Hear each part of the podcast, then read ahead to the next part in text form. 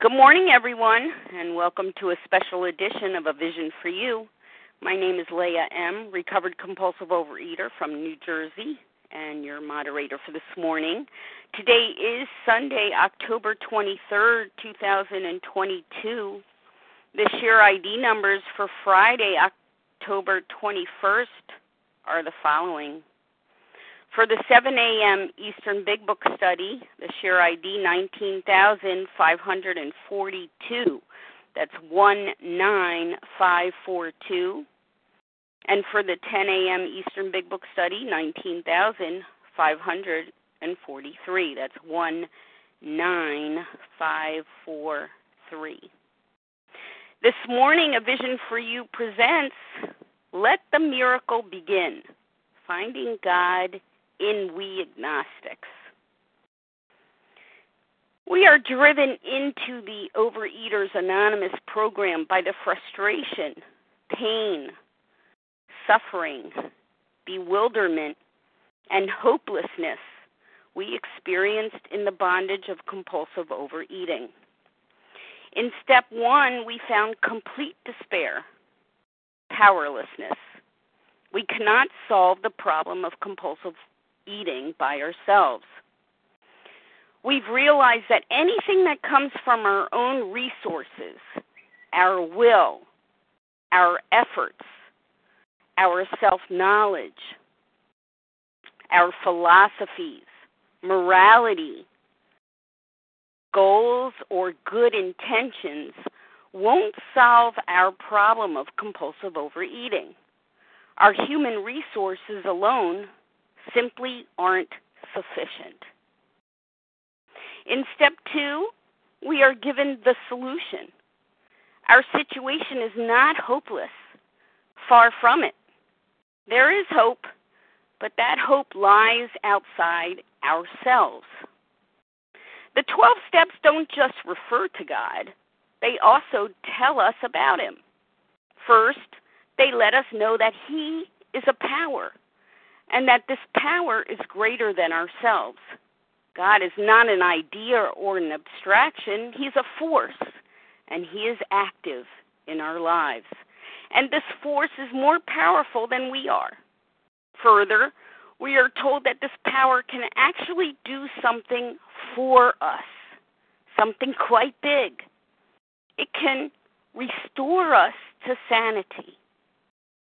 In other words, right away in the second step, we've already been told quite a lot about God. Not just that He exists, but also about how He manifests Himself in our lives. As the Big Book says, we had to find a power by which we could live, and it had to be a power greater than ourselves. But where and how are we to find this power? Chapter 4 of the Big Book entitled We Agnostics describes, discusses, and explains the need and the search for a power greater than ourselves, an undertaking that will lead us through the remainder of the 12 steps. Joining us today to bring to life Chapter 4 We Agnostics is Janet B., a recovered compulsive overeater from New Jersey. Janet is a loyal servant of Overeaters Anonymous, a beloved and loyal member of A Vision for You, dedicated to helping others and to carrying this message of recovery. And it's with great appreciation and always a delight to have Janet be on the line this morning. Good morning, Janet. Good morning, Leah. Good morning, everyone. Um, so, we agnostics, my favorite chapter in the book, on page 44. I just want to hopefully um, bring to life and talk about some of the things in this chapter that are really special to me. So, if you have your books, we are starting at the beginning, page 44, where it says, In the preceding chapters, you have learned something of alcoholism, or for us, compulsive eating. Okay, what have we learned? What do they say is important for us to have learned by this point? So I kind of flip back to page 43, the very last paragraph where they sum it up. And they say, what they expect us to learn to have learned at this point. Two things. One, that the alcoholic or compulsive eater has no effective mental defense against the first drink, first compulsive bite. And two, neither he nor any other human being can provide such a defense that that defense must come from a higher power. So I just want to quickly look at these two things because they're telling us right at the beginning of We Agnostics, we have to have this foundation. Otherwise, we're building something on a faulty foundation, and then ultimately the house will collapse. So, one, that we have no effective mental defense against the first, for us, compulsive bite.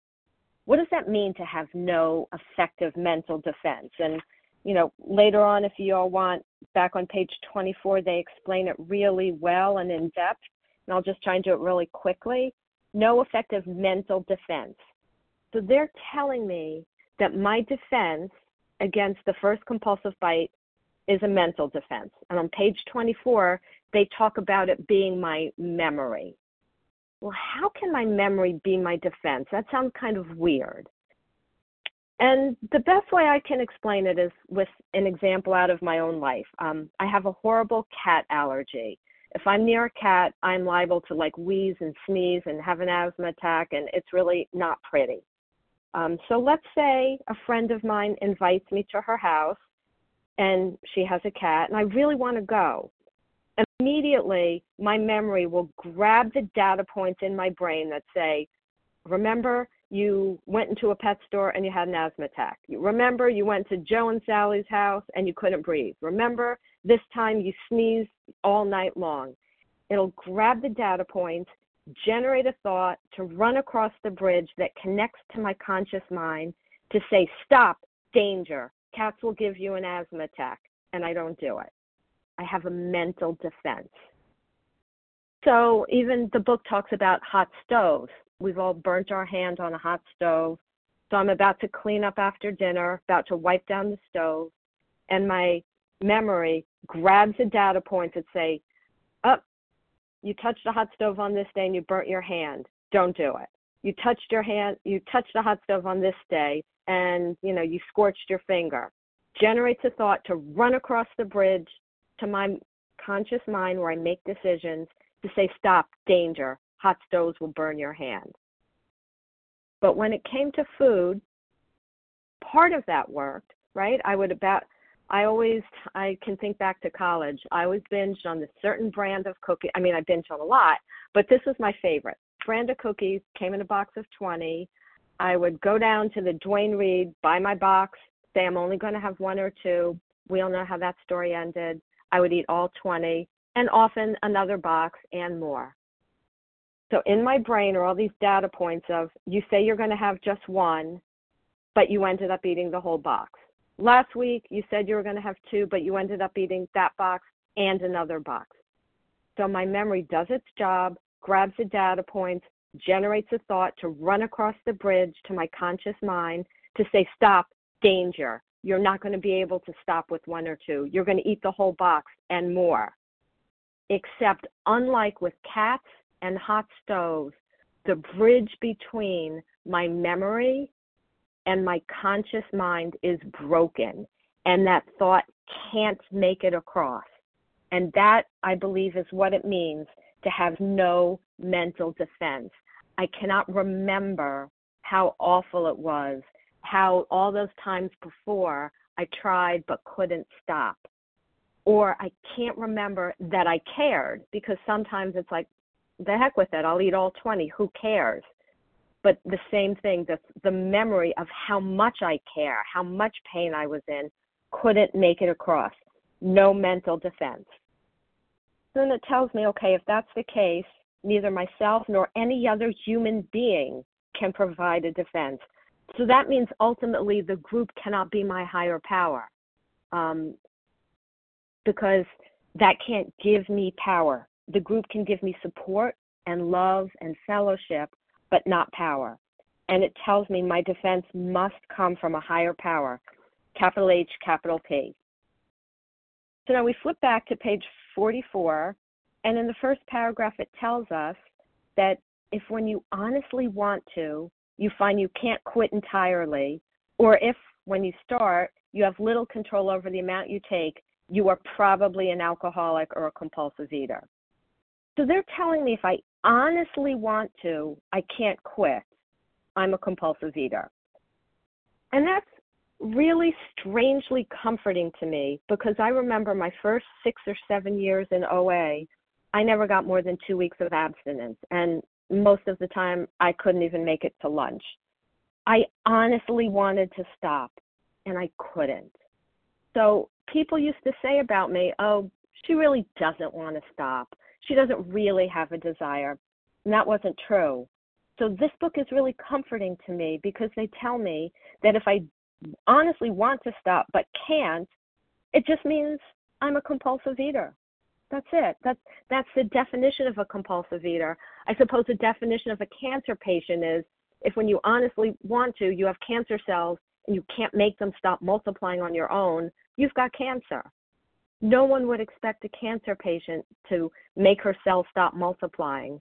And yet people expected me on my own power to stop binging. I couldn't. And they tell me, of course, desire isn't the solution the end of the paragraph, they tell me what the solution is. If that be the case, if you're a real compulsive eater, you may be suffering from an illness which only a spiritual experience will conquer. Well, thank God they're giving me a solution. I have this illness and I need a spiritual experience. Okay, what is a spiritual experience anyway? This thing that I must have. There's a few definitions in the book, but I think the best one is on page 25, where it says, The great fact is just this and nothing less. Like, guys, we should settle for nothing less. We've had deep and effective spiritual experiences. And here's what a spiritual experience does revolutionize our whole attitude toward life, toward our fellows, and toward God's universe. The central fact of our lives today is the absolute certainty that our Creator has entered into our hearts and lives in a way which is indeed miraculous. So, a spiritual experience is miraculous. It's a miracle of God entering into my heart and basically taking control and rewiring it. So, my selfish, self centered priorities, always festering on resentments and fears and self pity, changes. It's revolutionized and I get a whole new attitude toward life, gratitude toward my fellows, a desire to be helpful, like not just doing it to save my butt, but I start caring about other people and toward God's universe. It's all changed. That's what they're telling me I need. And then, of course, the $64,000 question how do I get it? And they say to one who feels he's an atheist or agnostic. I love that because it seems they're saying yeah, you may feel you are, but you know, just hang on because maybe you're really not. And it says, it may seem impossible, but it isn't so difficult. And they tell us a few things to do and not do. So, bottom of page 44, they tell us we must find a spiritual basis of life. Um, I think that's really helpful because I can start developing a spiritual basis of life no matter what. There's certain things I can start doing. I can start being honest. I can start being unselfish. I could start putting the welfare of other people first. No matter what I believe or don't believe, I can start living a certain way. And they tell me, very bottom of page 44, what might not work, what generally doesn't work for people like us. And they say that's a mere code of morals or a better philosophy of life a mere code of morals might be something like I'll try to follow the Ten Commandments, I'll try to follow the rules of my religion, or a better philosophy of life, like do no evil. And they say, yeah, if that were enough, we would have recovered long ago, page 45. But it said these codes and philosophies didn't save us, right? Once I have this illness, I can't save myself. I need to be rescued. But thankfully, God is in the search and rescue business, so so I'm not sunk. But they're telling us I could wish to be a good person all I want. I didn't have the power. In page 45, it defines the problem. I love that because if I'm trying to solve a problem, I need to really know what the problem is. And they're telling me my problem isn't lack of desire or lack of a good moral code or lack of knowledge. It says lack of power. That was our dilemma. We had to find a power by which we could live, and it had to be a power greater than ourselves, obviously. But how are we going to do this? And the next paragraph I think is so key. It says, That's what this book is about. Now, hang on to the sentence. Its main object is to enable you to find a power greater than yourself which will solve your problem. Okay, so if we were going on a treasure hunt for God, that one sentence would give us four clues. The main object of this book is to enable me to find a power greater than myself, which will solve my problem. So if this power is going to solve my problem, it must be intelligent, right? I've got two master's degrees. I could not figure out how to solve this problem. So this power must be really smart. The second thing, this power must be able to reason. I mean, a hurricane is a power greater than myself, but I would never think that a hurricane could solve my problem. And third, this power must be strong because this illness kicked my butt. So let's say I have one unit of power and this illness has a hundred units of power. Well, then God has to have at least a hundred and one units of power. And thankfully, He's got unlimited power.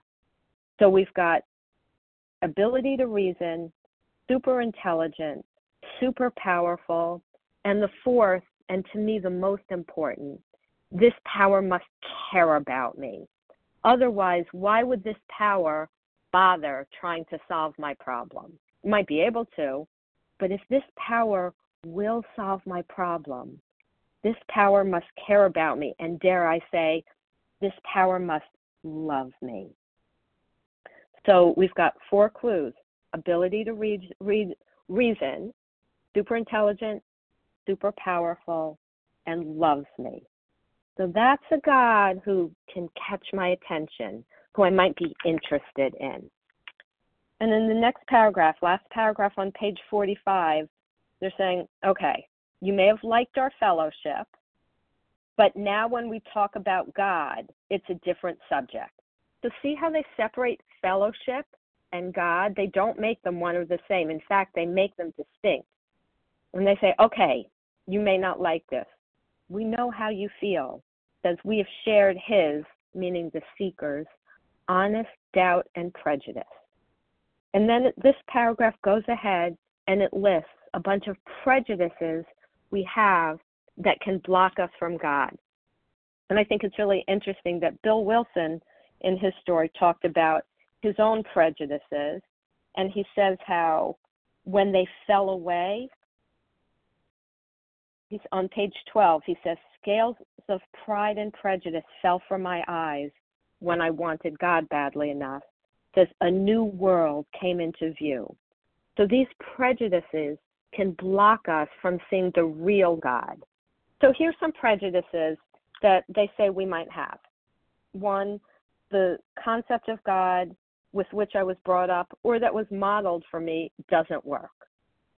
Two, calamity, right? This world of warring individuals, warring theological systems, and inexplicable calamity. Three, I can't believe in something I don't understand. Four, if I believe in God, it makes me weak. And fifth, um, which Bill talked about in his story, if I believe in God, I can't do what I want. So, just a couple of quick words on each of those. The concept of God I was brought up with or had modeled to me doesn't work. We are allowed to choose our own concept of God.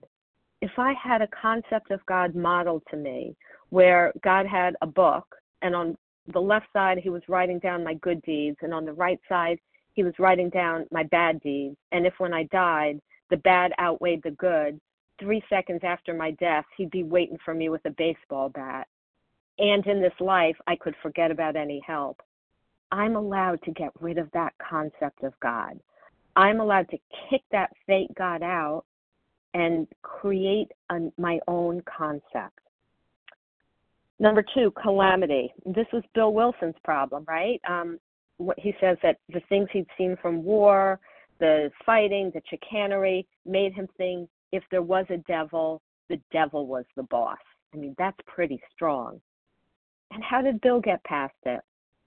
Well, Ebby, who was 12 stepping him, said basically said, Bill, I don't know. All I know is that when I gave my life to God, the obsession to drink was taken from me. So I can sit there and say, I don't know why God allows human trafficking or extreme poverty or my kids to not always listen to me. Um, but all I know is that when I trust that God's more powerful and more smart than I am and has a loving plan, and I surrender my life to Him, things just work and I don't think about food. Um, number three, I can't believe in something I don't understand. That one wasn't too hard for me. I use electricity. I don't understand the first thing about it, except when I put on a switch, it works. Number four, if I believe in God, it makes me weak. But I think any of us could look at some people in this world who we admire, like, I don't know, Mother Teresa, who believed in God fiercely, and she was anything but weak. And number five, if I believe in God, I can't do what I want yeah, I think this one can really trip us up because if we believe there's no God, we can lie, cheat, steal, do whatever we want. Um, but thankfully, by the time we reach this point where our lives are unmanageable, we're willing to stop lying, cheating, and stealing. Um, and so we're willing to say, okay, if there is a God, whatever his plan is has to be better than mine, and I'll do it. So those are the things that get in our way that I think we really have to look at. Um, because a false view of God can get in the way of a real view of God, can get in the way of our real view of God. So I think what we have to do is just go through and look at our prejudices and then dismantle them, sometimes with the help of another person, but just look and see what they are and how they get in our way. Page 46, some of my favorite lines. It says, We found that as soon as we were able to lay aside prejudice, what we just talked about, and express even a willingness to believe in a power greater than ourselves, we commenced to get results. Even though it was impossible for any of us to fully define or comprehend that power, which is God. They make no bones about it. It's God with a capital G, a power with a capital P. But look what it says. We start getting this power at step two. As soon as we're willing to believe, we begin to get results. We don't get power at step one, right? Step one is I admit I'm powerless over food and my life is unmanageable. That doesn't give me the power to resist. If I had cancer and went to an oncologist and the oncologist showed me a scan that says, Look, Janet, see, it shows you have cancer um, it's for sure. And I'm like, okay, I admit I have cancer, and that definitely makes my life unmanageable. The doctor would never say, great, now that you've admitted it, now go make your cancer cells stop multiplying. But what happens now is we start working on step two and we get power. And what happens? Last paragraph on 46. As soon as we admitted the possible existence of a creative intelligence, a spirit of the universe underlying the totality of things, we began to be possessed of a new sense of power and direction. Those are the two things I needed, right? Lack of power, that's my problem. I get power and direction. But there's a caveat provided we took other simple steps. So I can't stop with step two and say, okay, I'm willing to believe that God exists. Now, God, you come down like a genie in the bottle or like Santa Claus and remove my food obsession. Mm-mm. We have to cont- take other simple steps. We have to go ahead and surrender, clean house, make amends, help others. But for now, they say we can start with a willingness to believe. I go ahead and page 47, it tells me, well, that's great news. Bottom of 47, I need willingness for we had assumed we could not make use of spiritual principles unless we accepted many things on faith which for now seem difficult. right off the bat, we have to start making use of spiritual principles, even if we're not sure what we believe. We can all start practicing honesty, self sacrifice, kindness to other people, doing things for others that are outside of our comfort zone. Because we can start on a simpler level. We can do what we know. On page 48, um, it tells us that, yeah, the things that handicap us, right? We've got prejudices, handicaps, and spiritual cataracts. We talked about the prejudices. Here are the things that handicap us obstinacy, a stubborn refusal to change our opinions, sensitiveness. No one can talk to us. It's like people feel they have to walk on eggshells around us, an unreasoning prejudice. And it tells us this has to be abandoned. And what helps us abandon it? Well, it says, faced with alcoholic destruction, we soon became as open minded on spiritual matters as we had tried to be on other questions. Alcohol was a great persuader. It beat us into a state of reasonableness. So, a real first step makes us open minded, right? I would only be open minded to chemo if I thought I had cancer. Otherwise, there's no way I'd go for chemo. So, I think what they're really saying is that if someone continues to have a problem with step two and absolutely refuses to even consider the possibility of God, it's quite likely that person doesn't have a real first step because the first step, as they say, beats us into a state of reasonableness. So, going ahead on page 49, they tell us at the bottom there we who have traveled this dubious path, this hard path, beg you to lay aside prejudice even against organized religion. And it says, What we have to see is that many spiritually minded people of all races, colors, and creeds were demonstrating a degree of stability, happiness, and usefulness which we should have sought ourselves. So, again, no matter what our religion or lack of religion, I think we could all respect Mother Teresa. Why? Because she was demonstrating stability, happiness, and for sure, usefulness. Um, and that's what we're after to be stable, happy, and useful. These, and by the way, I think these are the fruits of us working the steps. That's what we get.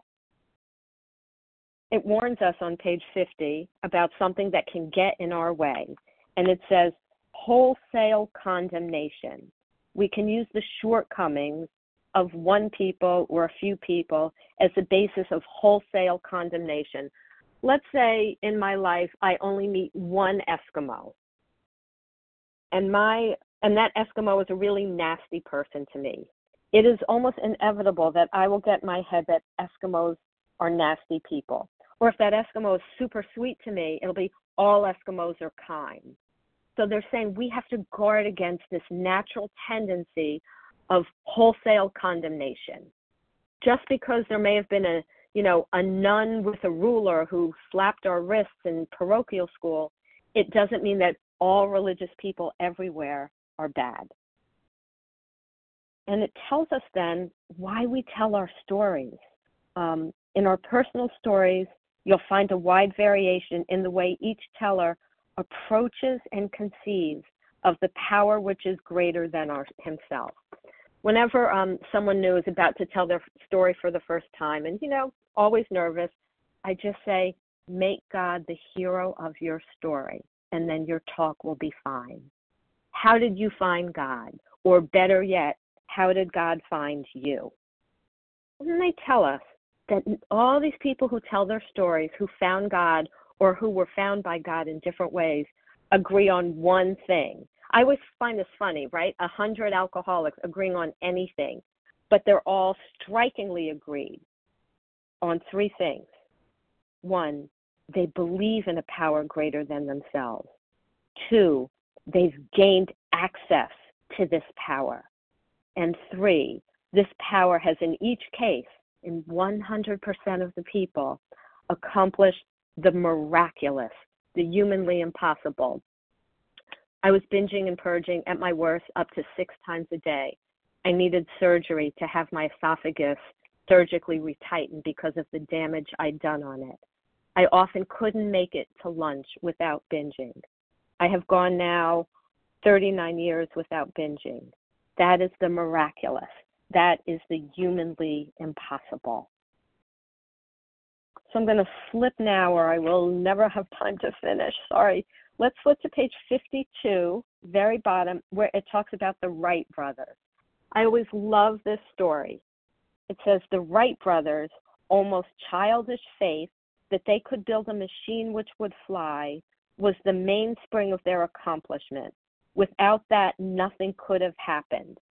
And I read that and I'm like, what? I mean, if you would have asked me, I would have said it was the Wright brothers, I don't know, knowledge of aerodynamics or physics or all those things I know zero about that did it, right? But that's, they say the mainspring of their accomplishment was their almost childish faith, their belief that it could happen. Just like one might say, step two is childish or like childlike faith, that God could restore us to sanity. And they say without that, nothing could have happened. Why? I mean, what is, how does that even make sense? I think it's because in the spiritual world, faith is the currency. Here, you know, let's say a Martian were looking on looking down on me, following me one day and saw me going to the grocery store and, you know, handing the clerk a credit card and getting a bag of groceries, he would say, That is so weird. She's handing him this little piece of plastic and he's giving her sustenance to live on. And then if he followed me to the gas station and saw me handing the clerk a $20 bill, well, I was out in L- LA recently. In LA, it would be a $50 bill to get some gas. Um, he would say, That makes no sense. A little green and white piece of paper with a picture of a former president on it, and she gets gas in her vehicle. It doesn't make sense. Well, that's because a Martian wouldn't understand the currency on Earth. And maybe I don't always understand the currency in the spiritual world. I can't hand God a credit card or a $50 bill, but I can go with faith, generally activated by prayer. I can go to God with trust. Like, God, I can't do this for myself, but I'm willing to believe that you exist and you can help me. And that starts something, that does something. Page 53 tells us when we became alcoholics, compulsive eaters, crushed by a self imposed crisis. I love those two words together. It's self imposed, but it crushes us. It gets to the point where we are like in quicksand. We can't save ourselves. God has to launch a search and rescue mission for us. It says we're crushed by a self imposed crisis we couldn't postpone or evade and we had to fearlessly face the proposition that either God is everything or else he is nothing. God either is or he isn't. What is our choice to be? So, first outline God is either everything or else he's nothing. I mean, we can get you know a little off track with that and say, well, God isn't the ant that's crawling across my floor or God isn't evil. You know, we could say, well, clearly God isn't everything. Um, but I think what they mean is God either has to be everything. We either need to surrender everything to God, or it's if we surrender nothing. I can't give God my food, but cheat on my income taxes. God has to be everything. And then it says, what is our choice to be? So they're telling us that faith is a decision. What's the definition of faith? a belief that's not based on proof. I can make a decision to believe, just like I've made a decision to believe that when I flick the light switch, light's going to come out of the lamp. It's just a decision, a decision faith. And you know, you might say, well, you flicked the light switch a hundred times before and it came on. So you kind of do have some evidence. And I would say if someone's in these rooms, talk to enough people, and you'll see that God flicked the light switch in these people's hearts a hundred times. for a hundred different people, for a thousand different people. And that's pretty good evidence. So I'm going to flip now over to page 55, my favorite part of the book, my favorite line. So it talks about, um, yeah, we've seen spiritual release, but we like to tell ourselves it wasn't true. I know for myself, sometimes I would rather be right than be healed. We have to be careful that we wouldn't rather be right than be healed. And now, my favorite line in the book. Actually, we were fooling ourselves. For deep down in every man, woman, and child is the fundamental idea of God. Look at that. They're telling us deep down in all of us is the fundamental idea of God. So that means when God created me, He gave me in me two kidneys, a stomach, a heart, two lungs, and somewhere in there, the fundamental idea of Himself. He loved me so much that He planted that fundamental idea of Himself inside me. Um, a person could say they're an, an atheist or an agnostic. I mean, this is America. I could say whatever I want. I could say I'm a lung agnostic. I don't believe I have lungs. I have no proof.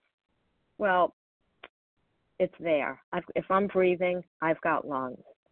And just like a person can be a lung agnostic and say, I have no lungs, a person can say, I'm a God agnostic. There's no God. But they're saying, deep down in us, it's there.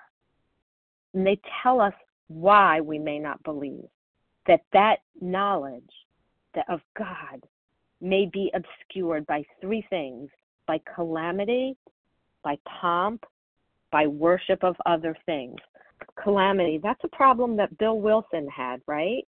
You know, he said, What I've seen in war can't be, devil must be in charge. We talked about that. That's something that can obscure us.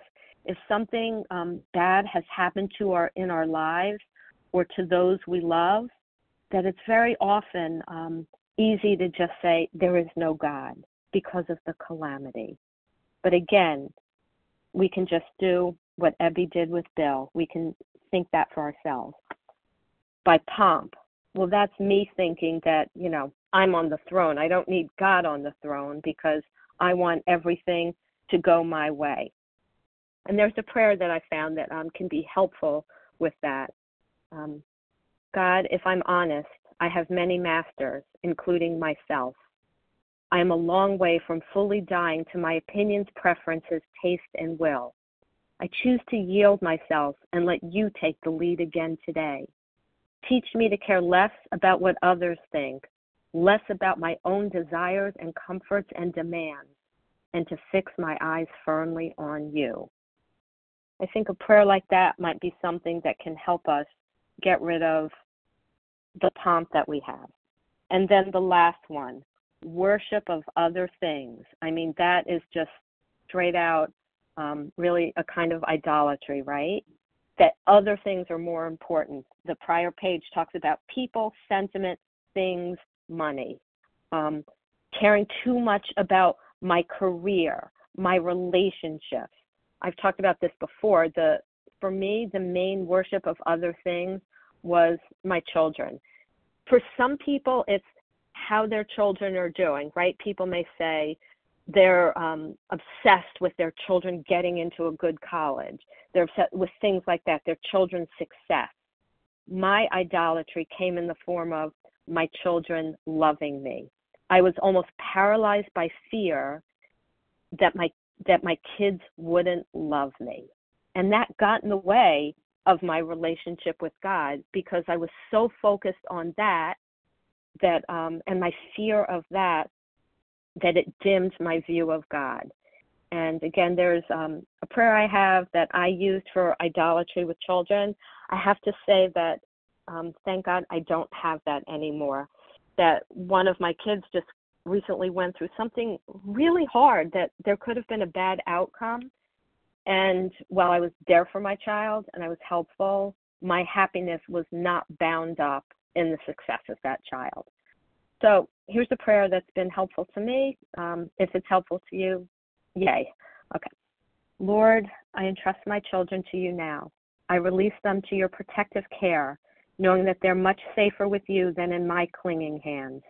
Please remove all idolatry of my children and my relationship with my children from my heart so that I don't endanger them or myself. Please remove all fear that I won't matter to them. I release my children to you, and I release my fear to you so that I'm free to cling to your hand. Thank you that uh, as I entrust my children to you, you're free to shower blessings on them. Thank you that your presence goes with them wherever they go. Thank you that you will guide my children and help them learn to trust you. Thank you that I matter to you. Thank you that your presence stays with me as I relax and trust you. Lord, I am excited to watch and see what you will do. Amen. So, back to the text. Um, we all have in us the fundamental idea of God that can be blocked by calamity, pomp, worship of other things. But the text continues to say, but in some form or other, it is there. For faith in a power greater than ourselves and miraculous demonstrations of that power in human lives are facts as old as man himself. So they say faith, belief in a power greater than ourselves, and miraculous demonstrations. What good is faith without power? My entire life, I believed that God exists. But I guess you could say I was like a practical agnostic because I believed in God, but it was totally irrelevant to my life. And they continue on and tell us, bottom of 55, we can only clear the ground a bit. If our testimony helps sweep away prejudice, we talked about that, think honestly, and encourage you to search diligently, then if you wish, you can join us on the broad highway. And they leave that paragraph with a promise. The consciousness of your belief is sure to come to you. A promise. The consciousness. You will get it. You will get that relationship with God if you seek. And then they tell us a story. They end the chapter with a story, page 56, about the minister's son. And they say, yeah, he had pride, there was calamity in his life, he had resentment, and he ended up in a psychiatric hospital where, you know, he bitterly cried out, If there is a God, he certainly hasn't done anything for me. Then that same night, he's like, Is it possible all the religious people I've known are wrong? Okay, how did he get from point A to point B, where he says, If there is a God, he hasn't done anything for me? That like self pity, self righteous anger to that humility. What happened in between? Well, if we look at his whole story, which is our southern friend, which is his entire story, on page 214, it says that in between, he goes to see a fellow patient in the asylum. And he just goes to him and it's like, okay, um, there, he's all confused. And so his friend there says, You think you're hopeless, don't you? And he says, I know it. And the man says, You're not. There are men on the streets of New York today who were worse than you, and they don't drink anymore. And then he asks, What do I do? And he says, Basically, are you willing to go to any length? Are you willing to believe in a power greater than yourself, to right all your wrongs, no matter how wrong you think the other person was? Willing to be honest with yourself about yourself and tell someone, and willing to think about other people and their needs in order to get rid of the drink problem. And he says, I'll do anything. Then your troubles are over says his friend. So he had a first step, the minister's son, and he had a willingness. And a beautiful line I heard once willingness opens the door to grace. So he goes back to his room and he thinks, is it possible all the worthwhile people I've known are wrong about God? There's a little willing to believe. And then he goes back his friend's room and he says, I have to ask you a question. How does prayer fit into this thing? And he says, Well, this is page 215. You've probably tried praying like I have. When you've been in a jam, you've said, God, please do this. And if it turned out your way, that was the last of it, right? The genie in the bottle, God. And if it didn't, you said, There is no God, right? And he said, Yes. That isn't the way, his friend continued. The thing I do is to say, God, here I am, and here are all my troubles. I've made a mess of things and can't do anything about it. You take me and all my troubles and do anything you want with me. Does that answer your question? And the minister's son says, Yes. He returns to bed. He says he feels a wave of utter hopelessness. This is what he says I am in the bottom of hell, and there a tremendous hope is born. It might be true. I tumble out of bed onto my knees. I know not what I say, but slowly a great peace comes to me. I feel lifted. I believe in God. I crawl back into bed and sleep like a child. And that was it. The minister's son says that very night his drink problem was taken away. And on page 57, they say, What is this but a miracle of healing? Yet its elements are simple. I love that. It's like a recipe. Here's the recipe for a miracle. One, circumstances made him willing to believe. He had a first step. He was willing to go to any length. He humbly offered himself to his Maker. He committed his life to God. Then he knew. And then they promise that God comes to all who honestly seek him. And I just want to um, kind of close, just go outside the boundaries of this chapter just for a minute um, to page 60, where it talks about God. Um, and it's in the ABCs, it says, we have to be convinced of three things. We're alcoholics or compulsive eaters and can't manage our own lives. That's easy. B, probably no human power could have relieved our compulsive eating. That's not too hard either. C, that God could and would if he were sought. And we got we get hung up on this a lot. So I would say we want to break it down.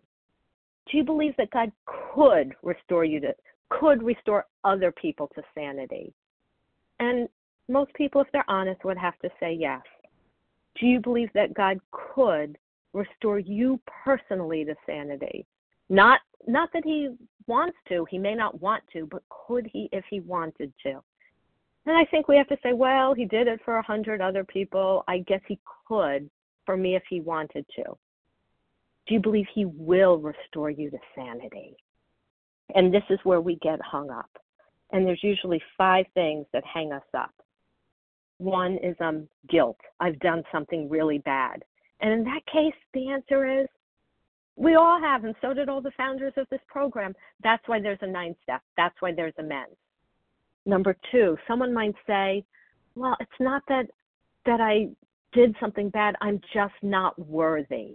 You know, this shame, this vague sense of shame that like 99% of us have. I'm not worthy. And then to that, we can say, well, you have two options. You can go to a therapist and spend like tens of thousands of dollars to be convinced you're worthy, or you can look in the big book and you'll see that worthiness is never a requirement. It Doesn't matter if you're not worthy. I certainly was never worthy. Only willingness is a requirement. Worthiness is irrelevant. And then three, someone might say, well, I've tried this before and it hasn't worked. And to that, I often hold up my cell phone and I say, I could try a hundred times to take a picture by pushing the on off screen. And then let's say my son walks by and says, Mom, what are you doing? This is the button to take a picture.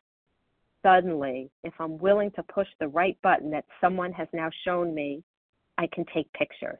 Doesn't matter if it's my first time or my thousandth time. Now I can do it. And then someone will say, well, God might help people with cancer because they didn't cause it, but this is my fault. And you know, we're not going to debate whether we caused this or we're born with it. I, you know, I don't know. Um, but let's assume the person's right and it's their fault. I would say, let's say I'm crossing the street and I'm holding my cell phone and I get hit by a car and I break both legs. And when the ambulance comes, do do I say, ambulance driver, don't take me to the hospital. It's my fault I broke my legs because I was looking at my cell phone, not looking both ways before I crossed the street leave me here. Don't get my broken legs fixed. Of course I don't, right? I say, take me to the hospital, fix my legs. But suddenly when it comes to God, for some reason, like we all get noble and say, well, it's my fault, so I can't go to God for help. We can go to God for help. It's okay. He doesn't care that it's our fault. And the last thing is someone might say, well, it says God could and would if he were sought, and I'm not willing to seek him. and to that person only, I would say, you're right. You know, God may not restore you to sanity because the requirement is to seek Him. God wants us to seek Him. He could do it to people who aren't, um, but the guarantee of restoration to sanity is for people who seek Him because ultimately God wants to be in a loving relationship with us. Um, I'm just going to close with tell you the prayer that I said that um, changed my life that night 39 years ago. I'd gone to a meeting, and before the meeting, I was stuffing bagel chips down my throat behind a locked bathroom door.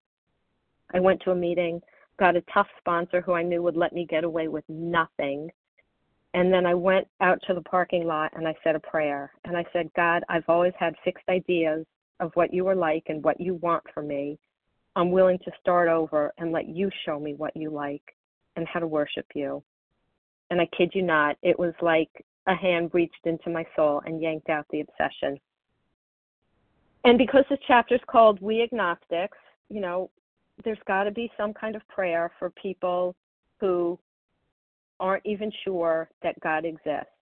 And so I would suggest a prayer could go something like this God, I don't know if you're there. And if you're there, I don't know if you care about me. But if you are there and you care, I need some help and I'm willing to do my part. The worst thing that can happen is that there's no God and you're talking to just like dead air and, you know, nothing. That's the worst that could happen. But what if there really is a God and that prayer is a catalyst that rouses him into action and he's saying, oh, I'm so grateful. I was just waiting for this child of mine to reach out to me. And God springs into action and starts rewiring your heart to change you and in a rewired heart that's rewired by God, the obsession can't live. What if that little prayer is the beginning of a miracle? And I believe it could be because my second favorite line in the book, page 153, the age of miracles is still with us. And I believe it really, truly is. And with that, I pass. Thanks.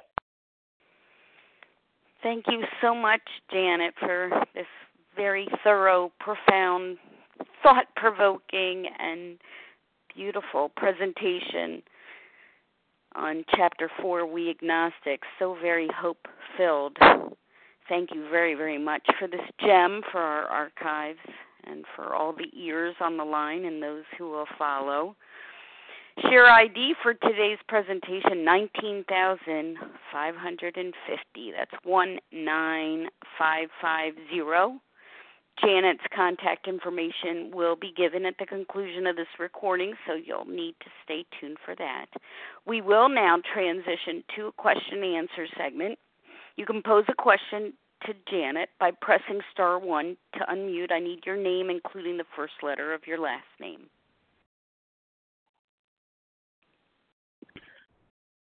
Katie G from Boston.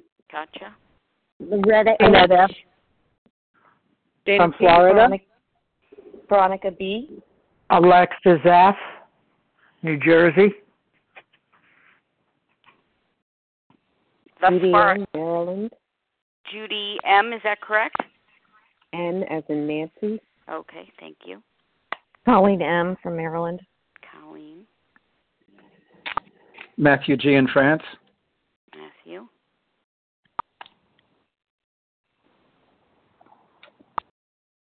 Okay, thus far I have Katie G, Loretta H, Veronica B, Alexis F, Judy N, Colleen M, and Matthew G. Let's get started with this list. Can I I put in for Annette F. Annette F. from Florida? Okay, Annette, you're on the list as well. Thank you. Everybody, please mute except for Katie G. Go ahead. Questions only, of course. Hey, oh, excuse me. Hey, Leah, thank you for your service. Janet, it's always spectacular to hear you. And you can redirect my question. Um, if it's not pertinent, I just, my ears perked up about the idolatry around kids. I'm wondering if you might be able to expand on um, work you would specify for people who are having idolatry come up, um, and uh, yeah, how to get back to God on that. Thanks. Yeah, hi Katie. Um, that's a great question. So I think idolatry is a character defect. So I would treat it like any other character defect. I would inventory it and see all the manifestations of it, share it with another person, and then ask God to remove it and practice the opposite. So here's what um, practicing the opposite might look like for me. Um, I had one of the ways it manifests itself for me was like I had this demand that once my kids left for college, they go to church. Um, and I didn't think they were. So I would ask them every Sunday, Did you go to church? Did you go to church? And then finally, I decided, mm, That's wrong. And I stopped asking. I made myself stop asking. So we inventory, we share with another person, we ask God to remove, and then we practice the opposite, just like any other defect. And also, um, along with that, I think the opposite of idolatry is keeping God on the throne. So then I might want to do something like if I saw I was in, indulging in idolatry and that defect, go and sing a worship song to God to just direct my attention back to Him. So thanks. Thank you, Katie G. Loretta H., your question. Thank you, Leah, and thank you, Janet. Your digestion today was like a homily. I felt like I was in church. And I want my question is have you ever had you have 39 years of abstinence where even though you don't pick up the food, you've had a loss of touch with God and you um how do you get that back when things um, clamors happen? Thank you. Yes. Um, so I first I look for that in myself. I you know kind of aware like oh, I'm not feeling close to God lately. So I mean here's one thing recently I saw that I was just reading too much, like reading novels too much. And I felt like it was dimming my desire to read spiritual things. You know, it's like I just wanted to like read books. So I put myself on a media fast for a week. I just said, for a week, I'm not reading any novels. I'm only going to read spiritual things. So I guess I would sum it in two things. I look for it. So, like, I look for it myself. Like, okay, is God kind of front and center and other things, you know, less important? And if something else is starting to capture my attention more, then I try and do something about it. And there's also a prayer I have. Um, let me see if I could find it really quick. Okay, yeah. So there's a prayer um, that is also helpful. It goes like this Lord, the more you are on the periphery of my thoughts and feelings, the less self control and the less love I have. The more you are in the center, vividly before the eyes of my heart and attention, the more I can control myself and love others. Lord, please grab and hold my attention moment by moment so I can live as I should. Amen. So to sum up, I treat it by prayer and then I try to practice the opposite. Thanks. Thank you, Loretta H. Veronica B., your turn. Hi, I'm Veronica, recovered compulsive eater and bulimic, and thank you, Janet, for that wonderful um, presentation. It's my favorite chapter, also. And my question is kind of like what everybody, um, Katie G, about character defects. Um, God has restored me to sanity in most areas of my life, except for my jealousy. It really blocks me from uh, connecting spiritually with God, and it really brings me a lot of suffering. And um, what is your experience with? I mean, I know you shared about your children, but um, I, what is your experience with uh, character defect that really you know all area, all other areas of your life are are working well except for one area like you you just can't seem to um turn it over or just trust god in that area. I'm having like a, um, a lot of suffering because of me not turning over this character defect. Um any experience strength and hope um, for me? Thanks. Yeah so again i would think the process is the same we we inventory it and then we have to see if we're willing to have it removed right? If we're willing to have god remove it. Um, and sometimes we're not because we're afraid if god removes this defect whatever it might be we're not going to get something that we really really want. Um, and i think we have to get to that point and ask God to remove it and practice the opposite. So I would say the opposite of jealousy is gratitude. So to practice gratitude a lot and not just like making a list, but like out loud thanking God for the things. And if it's a person you're jealous of, I would suggest doing anonymous nice things for that person. Mm, thanks. Thank you. Thanks, Veronica B. Alexis F., your turn.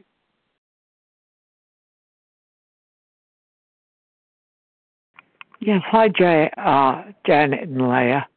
Um, my question is, it, where you said willing to go to any lengths, were you talking about 100% abstinent, 95% abstinent, gray, some gray area in the black and white?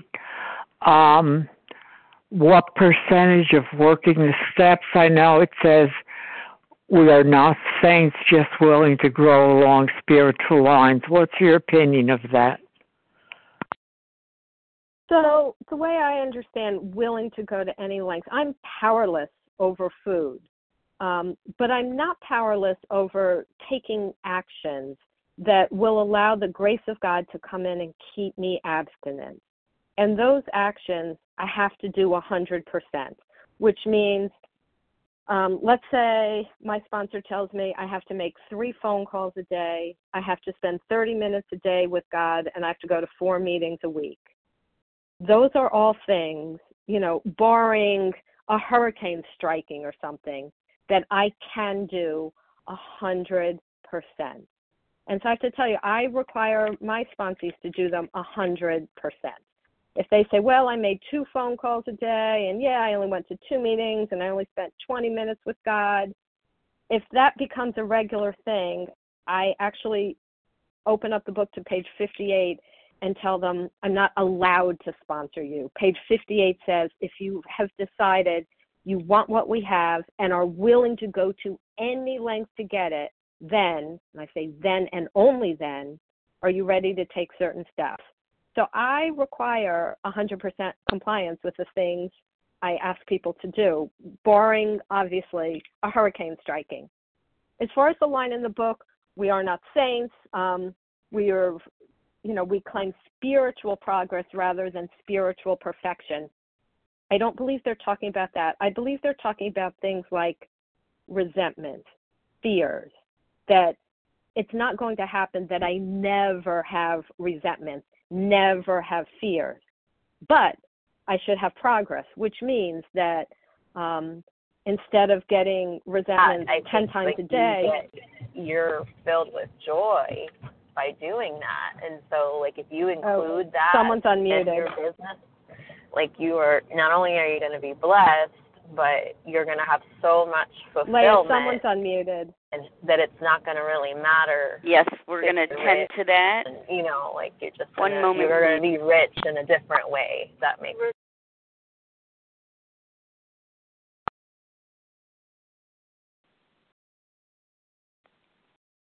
Janet, can you continue? Yeah. Okay. So the line spiritual progress versus spiritual perfection. Um, I grow in that I'm not supposed to get as many resentments as I used to because we grow in love and tolerance and this, you know, as it says on, I think it's page 153. Let me get the exact line for you. The things that used to, the things, no, it's not 153. The things that used to matter so much to us don't anymore. Um, so we don't get irritated as easily, and when we do, we can resolve them more quickly. So instead of staying in resentment for, you know, three days, it becomes two days, then one, then three hours, then most of them resolved, you know, within the hour. So that's, I think, what they mean by spiritual progress, that our defects of character, even though they never get to the point where we have no defects, um, but they should be diminishing. We should all be able to look back and say, I'm better in this area than I was a year ago. So I think that's what that means. Thanks. Thank you, Alexis F., for the question. Next question comes from Judy N. Good morning. My question concerns on page 55 when you were when you were discussing that God's love is inside each of us. But for some of us, God's love is blocked by calamity, pomp, and you offered a prayer, worship of other things. You went into detail of that. I'm working with someone where God's love, this person's religious, but God's love has been blocked by personal calamity.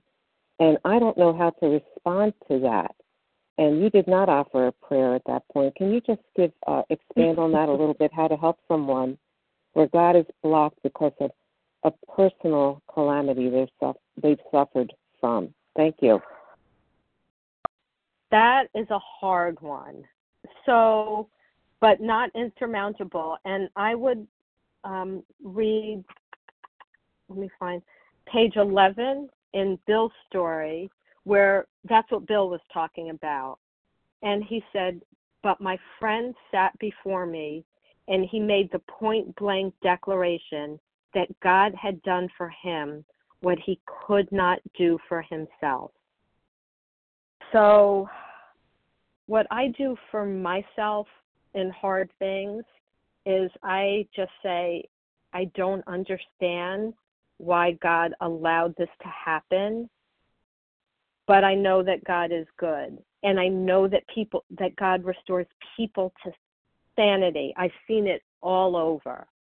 So I just have to lay aside my question as to why did you allow that, God, and to just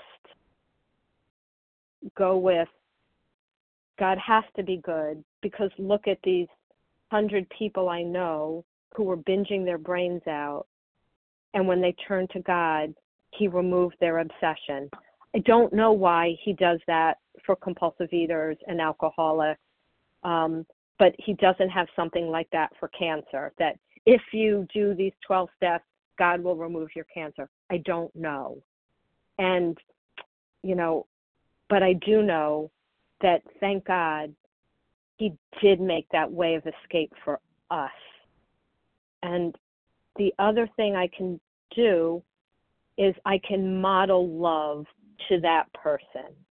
You know, obviously, like I'm not God, but sometimes people talk about human beings can be God with skin on. And so, as best we can, we want to be God with skin to our suffering fellows. Thanks. That's a hard one, but that's the best I can do for you. Thank you, Judy, and for the question. Colleen M., you're up.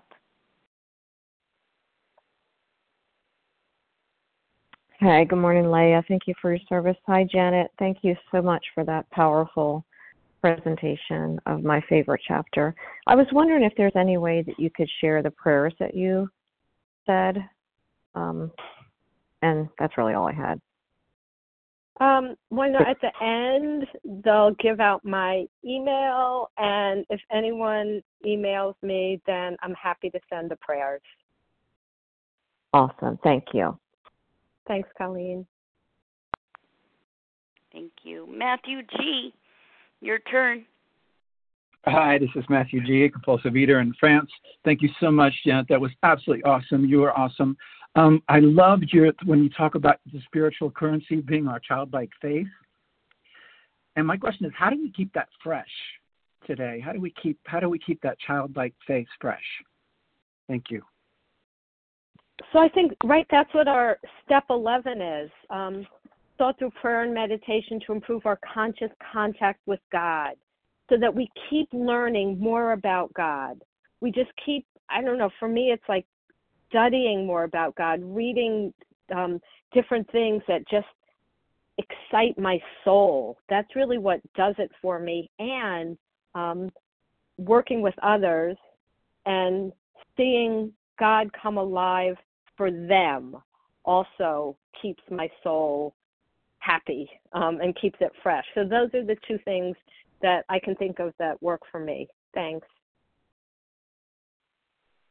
Beautiful. Thank you so much. Thank you, Matthew G. Annette F., your turn. Hi. Thank you. Really, thank you for your uh, sharing because it was amazing. And it brought to light I have a sick husband. And I, I have, and of course, the days that I really worry he's going to die. Abstinence lately has not gone completely out the window, but, you know, I, I'm an emotional eater. And I think you answered the question, but could you answer it again, please? what what do I do to hang on? I know God is there for me. I know He loves me. And yet, when it comes to this personal attachment, because this is the second husband that has had cancer, so I kind of have seen the preview already. Got any suggestions? Yeah, first, I am so, so sorry. That has to be beyond awful. And I'm really, like, that must be really hard what you're going through. Um, Thank you. I would say, you know, I don't know how to deal I don't know how to help emotional eaters, right? Because emotional eater is someone who, you know, I guess I would think of that like, I don't know, if my daughter's and her boyfriend had a fight and she would eat, you know, eat a pint of ice cream, that might be an emotional eater, like eating when you're upset. Mm-hmm. That I don't think is a, compulsive eater. I ate because I had no choice. I ate when I was happy, I ate when I was sad, I ate because it was a Tuesday and it was raining.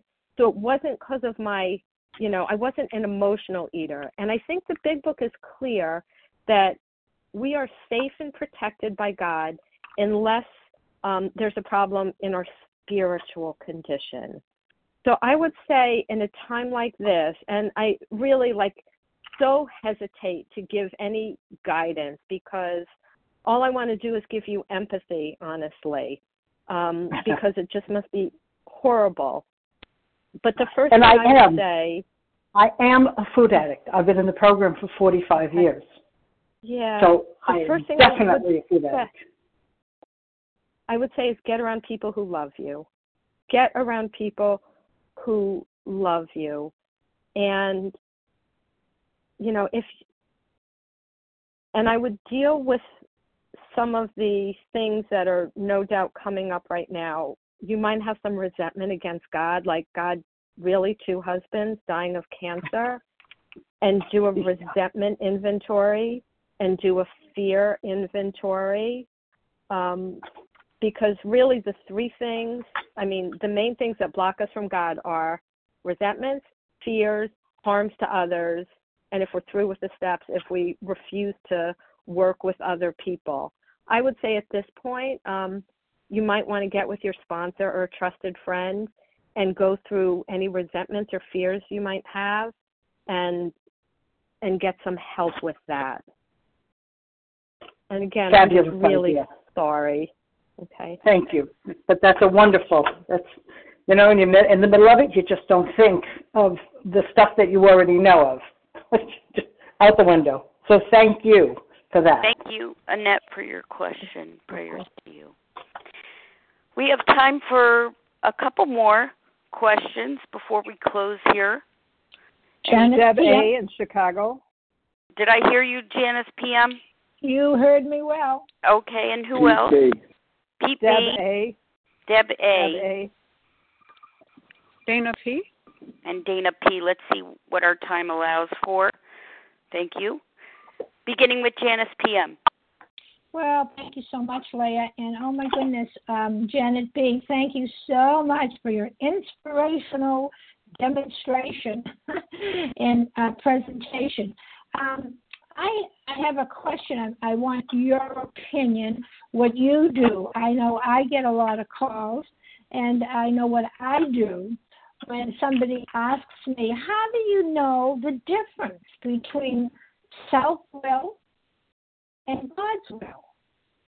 And if you could give your experience, I'd like to, to see how you diagnose that. Okay? Thank you. That's my question. Yeah, I think the truth is we don't always, right? The big book tells us we're going to make mistakes.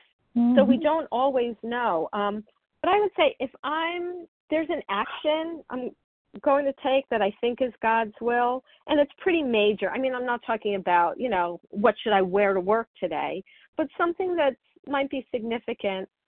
I check with someone else because, um, again, that's in line with what the Big Book tells us in Chapter Six. Um, it tells us we're not going to be experienced um, and get it right all the time, and that's okay. God knows my heart.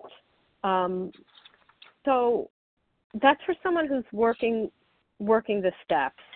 That if we're really earnest, we're not always going to know. So um, I would say the best thing is to check with God and then check with another person. And if we have ideals, like I think those of us who've gone through the steps have a sex ideal, if it's something that's against an ideal we made at one point, there's a good chance it's self will. And that's all I got on that. Well, thank you. Thanks, Janice PM. Next up, Pete B, followed by Deb A. Go ahead, Pete. Uh, uh, th- thank you, moderator. Appreciate your service, and thank you, Janice, for your uh, presentation. It was uh, very uh, sound and well thought out. I have a question for you. Um, in the big book, it says, first in step 10, it says that our next function is to grow in understanding and effectiveness. Could you please share how that manifests itself in your life? Yeah, that's that's a great question. So I think understanding is my understanding of God, and so what I do is I spend time in prayer, meditation, and spiritual reading. I always want to be reading some spiritual thing that captures my attention, um, whether it's a devotional or a Bible study or, you know, a book, something that's like meaty that just speaks to my heart. There may be something that speaks to other people's heart, and I read it, and I'm like, nah, doesn't do it for me. Uh, so I, I intentionally look for things that are going to um, like f- fan the flame of my love for God. And effectiveness, I try and work as hard as I can with other people to put in as much time as my situation allows to put in effort um, um, to try and think of the best ways to help people. Whenever I speak, I always spend time prepping. Um, I don't just say like I'll wing it. Um, I'm not now. Some people can. Some people just like feel they're going to be inspired and all that. But you asked me what I do, so I, I, you know, I put a lot of time in, um, and so I think that's it. Like finding things that fan the flame of my love for God is the main way I grow in understanding, and effectiveness is just working with others. Thanks. Thank you. Thank you, Pete. Deb A, your question, please, and then our final question will come from Dana P. Good morning, Leah. Thank you so much for your service. This is Deb A, um, compulsive overeater in Chicago. And thank you so much, Janet. I really appreciate your presentation. I wonder if you could please give an example of how you would inventory the character defect of idolatry or any other character defect uh, for that matter. Sure. Um, so let's say idolatry. I would say, okay, I have this idolatry of what my children think of me. How is it manifesting in my life? So it would be um, sometimes I don't discipline. This is when they were younger. Sometimes I don't discipline them when I should for fear they'll get mad at me. Um, sometimes I'll ask them like, "Do you love me?" to get reassurance. So those would just be examples. I would look for all the manifestations. Then I would mm. take it to someone, my sponsor, my 10-step partner, go over all of it. Ask God to remove it and practice the opposite. Thank you. Thank you, Deb A. And Dana P., please, your question. Thank you so much, Leah. Uh, Dana P. here, and Janet. As always, a pleasure.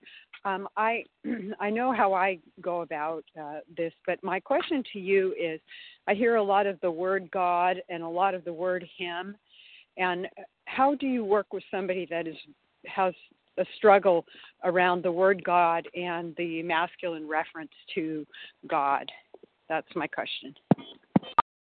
So again, I can only tell you what I do. I can't say this is the right way or the wrong way. I just tell them, you know, obviously if they know me, they know my belief. I'm going to say God and Him. And I say, and that's what the big book says. So as we're going through the work, that's how I'm going to refer to God. But if you want to refer to God a different way, that's okay. So I don't change what I do, but I don't make them change what they do to fit me unless it's absurd. If someone says, My God is a doorknob, that makes no sense because I could smash a doorknob. The doorknob obviously can't reason, isn't smart, strong, or cares about me.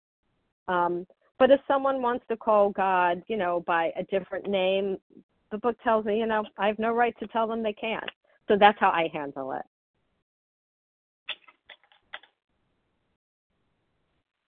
Thank you, Dana P. We could squeeze in one more question if there's someone with a question on their mind. One more.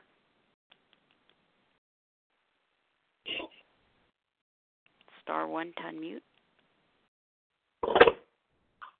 Elaine from New York. I'd like to uh, do a quick. Veronica. Okay, quick, quick question, Elaine. Yeah, um, I'm looking for a psychiatrist for the last two weeks, and I don't seem to find one. And I'm, I'm saying to myself, like, why is this happening? That, and also um, that some of the doctors are being really mean, and some of them not honest, not honest, and this and that. How do I keep my faith? So I think this question really goes for any question of things aren't going, you know, in a good way for me or the way that I think they should. Mm-hmm. And I think the way to always keep our faith in is to just remind ourselves God is good. God's timing is not always my timing. And my job is just to do what I think God would have me do and trust Him with the results. And to just keep reminding myself of that. Thanks. Thank you. Thanks, Elaine. Thank you to all those who posed questions this morning. And of course, thank you, Janet for your beautiful presentation this morning. So inspirational and powerful, and just another gem for the archives. Thank you. The share ID for today's presentation 19,550. That's 19550. And we're going to close this morning from page 164, you'll notice it's in a chapter entitled A Vision for You. Our book is meant to be suggestive only. We realize we know only a little. God will constantly disclose more to you and to us. Ask Him in your morning meditation what you can do each day for the man who is still sick. The answers will come if your own house is in order. But obviously, you cannot transmit something you haven't got. See to it that your relationship with Him is right, and great events will come to pass for you and countless others. This is the great fact for us. Abandon yourself to God as you understand God. Admit your faults to Him and to your fellows.